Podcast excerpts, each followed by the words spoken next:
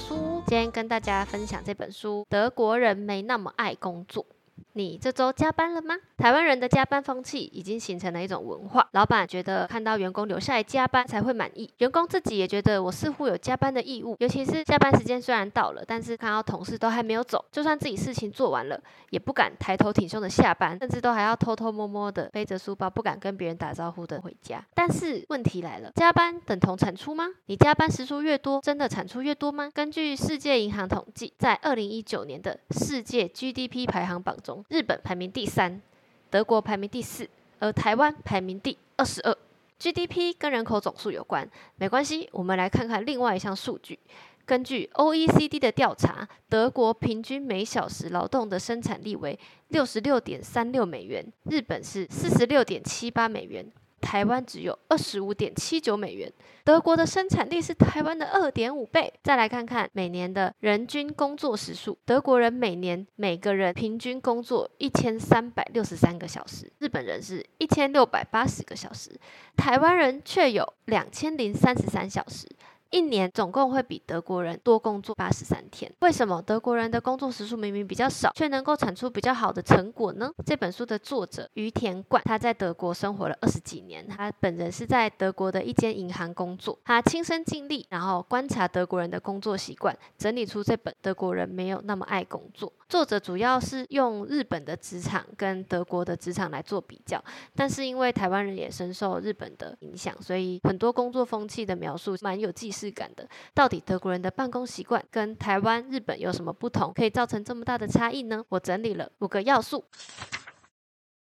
德国人努力的提高工作效率，就是为了不加班。德国人只要下班时间一到，所有人就会迅速的互相道明天见，明天见，然后就迅速离开公司。他们如果看到同事留下来加班，不但不会觉得这个人很认真，反而会认为你为什么不能在上班时间完成自己的工作呢？是不是有效率问题呢？他们为了准时下班，非常注重上班的效率。他们不开多余的会议，尽量能够面对面沟通。这边书上提到一个很有趣的统计，统计显示日本人平均写一封 email 要花。五分钟一天。平均要写十四封信，相信台湾也差不多。但是其实你可能一通电话三十秒就可以解决的事情，你却要花五分钟。而且德国人他会事先安排自己当天的工作，他们只做当天必须完成的工作，不会觉得我今天要做超级无敌多的事情，把今天塞得满满的才叫做效率。那德国跟台湾跟日本一样，也都会定 KPI 来管理员工的绩效。台湾喜欢定期 review KPI，可能会有周报、月报，甚至季报，然后又会有年报来报告执行率，在会议上也会反省。没有达成的落差，但是德国人比较不这么做。他们的主管会给予员工一定的信任及自主性。他们觉得，今天我如果不停的追着你问你为什么还没有完成，那只会换来你的一些借口。你可能说哦，因为客户没有回呀，因为谁电话不接呀，这种没有办法增进效率的事情，主管会认为我不需要管这么细，愿意让部署学习独立思考。全权的处理工作，不需要每件事情都用主管来 review，这样子主管自己也省事，员工也觉得我可以自己掌握，提升了自己的生产力。事先安排工作，主管临时交办也不一定要答应哦。这点跟第一点相呼应。德国人他习惯是根据工作的轻重缓急来安排当天的工作，如果不是今天一定要完成的事情。他就会明天再完成，这跟我们认为的德国人很努力工作并没有冲突。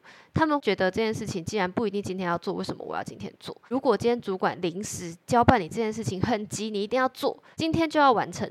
他们也会据理力争去询问主管说，为什么一定要今天完成呢？如果主管说没有为什么，上层交办这个说法他们是不会答应的。他们会问说，那为什么这么急，你不能提早安排呢？一定要今天做吗？明天做不行吗？甚至会说服自己主管说，我有安排的事情了，我今天没办法做，是不是可以明天或后天来完成？尽量不让自己的工作被打断。如果主管今天真的很急，想要同仁来帮忙完成这件事情的话，他也要提出一个合理可以说服同仁的原因，比如说。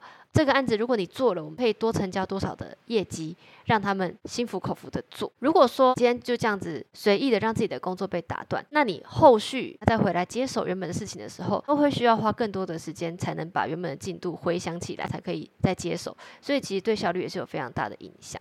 另外在工作分工上，德国人他们也很讲求明确的分工，就连收发也会有专门的邮件部门。如果你今天顺手帮他拿了他的信，他们还会不高兴，并不是因为个性冷漠。或者觉得事不关己，而是为了让大家都能够在同一个水平上。今天你如果帮他做了这件事情，他不知道他又在做了，那这件事情不是就造成成功吗？所以明确的分派工作是尽量不增加每个人手上的工作量。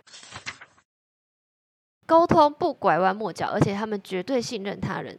德国人是有话直说的，对日本人来说非常的不习惯，但是这个习惯却能够让很多问题立刻解决。试想，今天台湾跟日本主管都喜欢让员工来猜测我的心思，主管会觉得员工应该要主动积极的多做一些事情，或员工自己觉得主管应该想看到这个而花时间去做了这件事情，但是主管却没有想要看，这样不就浪费了时间吗？另外一个例子是，如果今天主管要求同事明天就要完成这件事情，但是他又不好意思说明天，因为他自己也觉得太急了，对员工很不好意思，所以他说希望员工尽快完成这件事情。但是同事却觉得尽快哦，那我应该三天再给就好了吧？所以呢，他就先做了别的事情。结果隔天主管看到东西怎么没有出来，他又会觉得很生气，你怎么没有主动在明天给我？于是他又得再重新花时间跟这个员工说，因为真的很急，你可以今天给我吗？像这种事情，明明一开始讲清楚就可以很快速沟通完的事情，却因为不讲清楚，想要让对方猜测，于是耗费了大家双面的时间。如果遇到听不懂的事情，德国人也都会直接问清楚。台湾人可能会有一点不好意思追问，或是问过一次，第二次就不敢问，然后做错了又得花更多的时间来弥补，或者是要重做，这样也都是造成效率低落的原因。在跟客户的沟通上，德国人也完全的信赖员工，他们会给予员工一定的权责来做决定。而台湾的经验常常是说，我回去跟长官报告再回复您哦，一来一回都是时间的成本。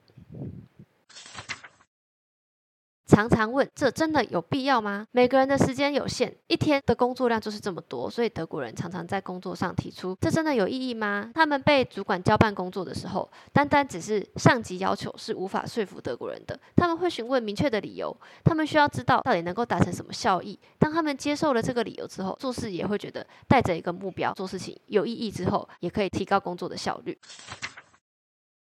休息是为了走更长远的路。德国人平常在上班的时候，如果在办公室内做决定的时候遇到瓶颈，他们会直接离开办公室，走到附近的公园去散散步，呼吸新鲜空气，让自己的脑袋更清楚。这个思想也贯彻在他们平常的工作上。他们认为保留时间休息，让日常生活归零重置，生产力才会提高。就像冰岛从二零一五年开始施行的周休三日实验，也证实，员工在面临职场的压力、焦虑、忧郁减少的时候，因为幸福感提升，他们也愿意更努力的工作，减少请假，而且他们会重新安排自己的工作，努力在四天内完成原本五天的工作。所以其实工作的产出并没有任何的减少。英国在六月也会开始试行周休三日，就如同作者在书中提到的，提高生产力并不是聚精会神工作的结果。反而是人们的心中有了余裕，创造出自我时间，生产力自然就提升了。以上这五点就是造成日本人、台湾人跟德国人工作效率差这么多的原因。作者在书中常提到一个德国人的中心思想，叫做“别人是别人，自己是自己”。在台湾的职场，群体压力是一个相对大的无形影响。我们在面试的时候，清一色穿着黑色西装或是衬衫短裙，在办公室我们要一直察言观色，主管没有下班。同事就不敢下班。相较之下，德国人更能够自己为自己负责。只要自己以认真的态度面对工作，就不用在意别人的眼光。即使休假三周期间完全不回讯息、不回信，也不会被同事翻白眼。反观我过去的一些经验，休假期间接到客户电话，绝对不敢不接。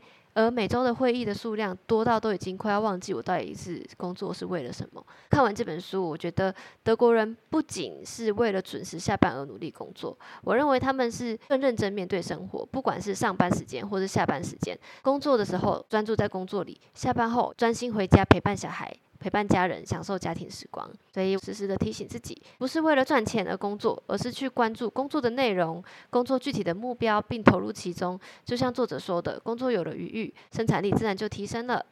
谢谢大家把这本书听完，我是彩彩，喜欢的话也欢迎按赞、订阅、分享给你的好朋友。我们下次见喽，拜拜。